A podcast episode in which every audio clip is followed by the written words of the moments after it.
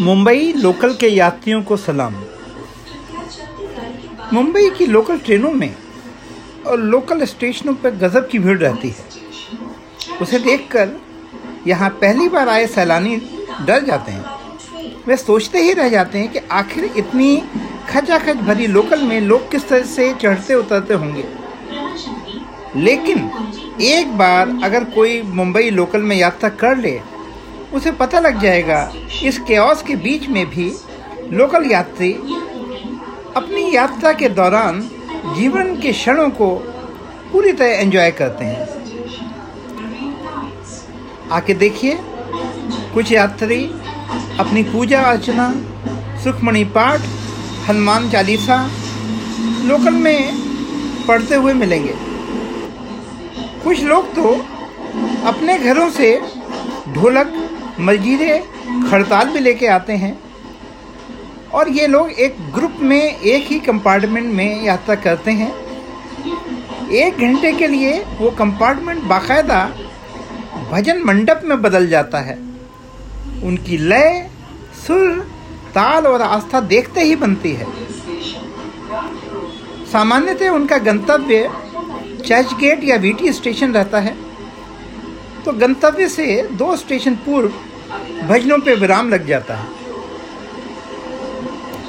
फिर ये भजनीक पूरे कंपार्टमेंट में रोज़ाना प्रसाद भी बांटते हैं। लोकल ट्रेन में कॉमेडियन और गायकों को भी खुला मंच मिलता है। मैंने आठवें दशक में लोकल में खड़े खड़े कॉमेडी करते हुए कई गैर पेशेवर लोगों को देखा था, जो हम सब सहयात्रियों को पूरी यात्रा के दौरान आनंदित रखते थे। मुझे तो ये लगने लगा है कि स्टैंड अप कॉमेडियन शब्द ही मुंबई लोकल से उपजा होगा। लोकल्स के महिला डिब्बों को देखिए। अगर मैं ये कहूँ कि वे शॉपिंग ऑन व्हील हैं तो कोई उपालंब नहीं होगा। Salwar suit, tops, jeans, cosmetics सलीके से कटी सब्जियों के पैकेट, घर की बनी चटनी, अचार, पापड़, केक, चकली, ठंडा पानी गर्मा गर्म समोसे, सब कुछ मिल जाता है। और भाई साहब, अगर आप पुस्तक प्रेमी हैं तो मुंबई लोकल से अच्छी कोई ऐसी जगह नहीं मिलेगी जहाँ आराम से आप अपनी पुस्तक पढ़ते रहें। अच्छी बात यह है कि इस दौरान आपको बीवी, बच्चे कोई व्यवधान नहीं पहुँचा सकते। आप यकीन नहीं मानेंगे, मैं लोकल यात्रा के दौरान ही हज़ार से अधिक बहुत अच्छी पुस्तकें पढ़ चुका हूँ। लोकल में भीड़ बड़े ही हो, लेकिन उसके बावजूद यात्रीगण एक दूसरे को हमेशा सहयोग करने के लिए तैयार रहते हैं। अगर उन्हें लगता है कि गाड़ी स्पीड पकड़ चुकी है, कोई बंदा चढ़ने का प्रयास कर रहा है, चढ़ नहीं पा रहा है फुटपोर्ट पर खड़े सारे भाई बंधु उसे मिलकर खींच लेते हैं। और अगर कोई बंदा भीड़ के कारण उतर नहीं पा रहा है, बाकी लोग उसे जुगाड़ करके सुरक्षित उतार कर ही मानते हैं। मैं अपने साथ घटा हुआ एक वाक्य आपके साथ शेयर करना चाहता हूँ। उन्नीस की बात है, मैं तभी बम्बई में शिफ्ट हुआ ही था।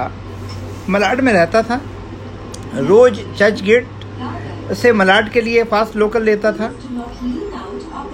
वापसी में ये फास्ट लोकल अंधेरी के बाद स्लो हो जाती थी। एक दिन क्या हुआ, चर्च गेट पर मैंने एक ऐसी फास्ट लोकल ले ली, जो अंधेरी के बाद मलाड न रुक कर सीधे बोरीवली ही रुकती थी। मुझे ये बात लोकल के स्पीड पकड़ने के बाद ही पता चली। मैं तो बहुत टेंशन में आ गया कि मैं अपने घर कैसे पहुंचूँगा, बोरीवली पहुँच जाऊँगा, वहाँ से वापस एक ट्रेन लेनी पड़ेगी। सह यात्रियों को जब मैंने अपनी परेशानी बताई, उन्होंने फ़ौरन ज़बरदस्त उपाय सुझा दिया। ये लोकल ट्रेन रोज तकनीकी कारणों से मलाड स्टेशन पर स्लो हो जाती थी। उन्होंने कहा, जैसे ही लोकल स्लो होगी, हम तुम्हें उतार देंगे। तुम्हें चोट फेट नहीं लगेगी। इसके लिए तुम्हें क्या करना होगा? उतरते ही ट्रेन की दिशा में भागना शुरू कर देना। पूरी तरह सेफ़ रहोगे। वे बिल्कुल सही कह रहे थे। जैसे ही मलाड स्टेशन आया, गाड़ी की स्पीड एकदम स्लो हो गई।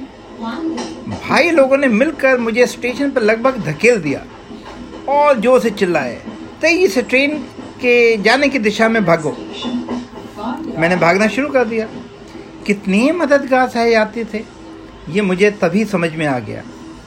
इससे पहले कि मैं दिल से उन्हें धन्यवाद करता, ट्रेन के आखिरी कंपार्टमेंट के फुटबोर्ड पे खड़े भाई लोगों को थोड़ा कन्फ्यूज़न हो गया। उन्हें लगा कि मैं स्लो होती ट्रेन का फ़ायदा उठाकर मलाड से इस ट्रेन में चढ़ने की कोशिश कर रहा हूँ। अब ट्रेन के भाई लोग भाई लोग ठहरे।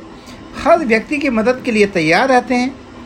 उन्होंने ज़बरदस्त स्टंट करके मुझे इस ट्रेन में खींच लिया। अब मैं वापस ट्रेन में था। स्पीड तेज हो गई। और यह गाड़ी आगे बोरीवली में ही रुकी। क्या करता साहब? मुझे दूसरी ट्रेन लेकर बोरीवली से मलाड लौटना पड़ा। लेकिन ये तो आपको मानना ही पड़ेगा। कि लोकल ट्रेन के यात्री बहुत सहयोग देते हैं और आपकी यात्रा को खुशगवार भी बनाते हैं।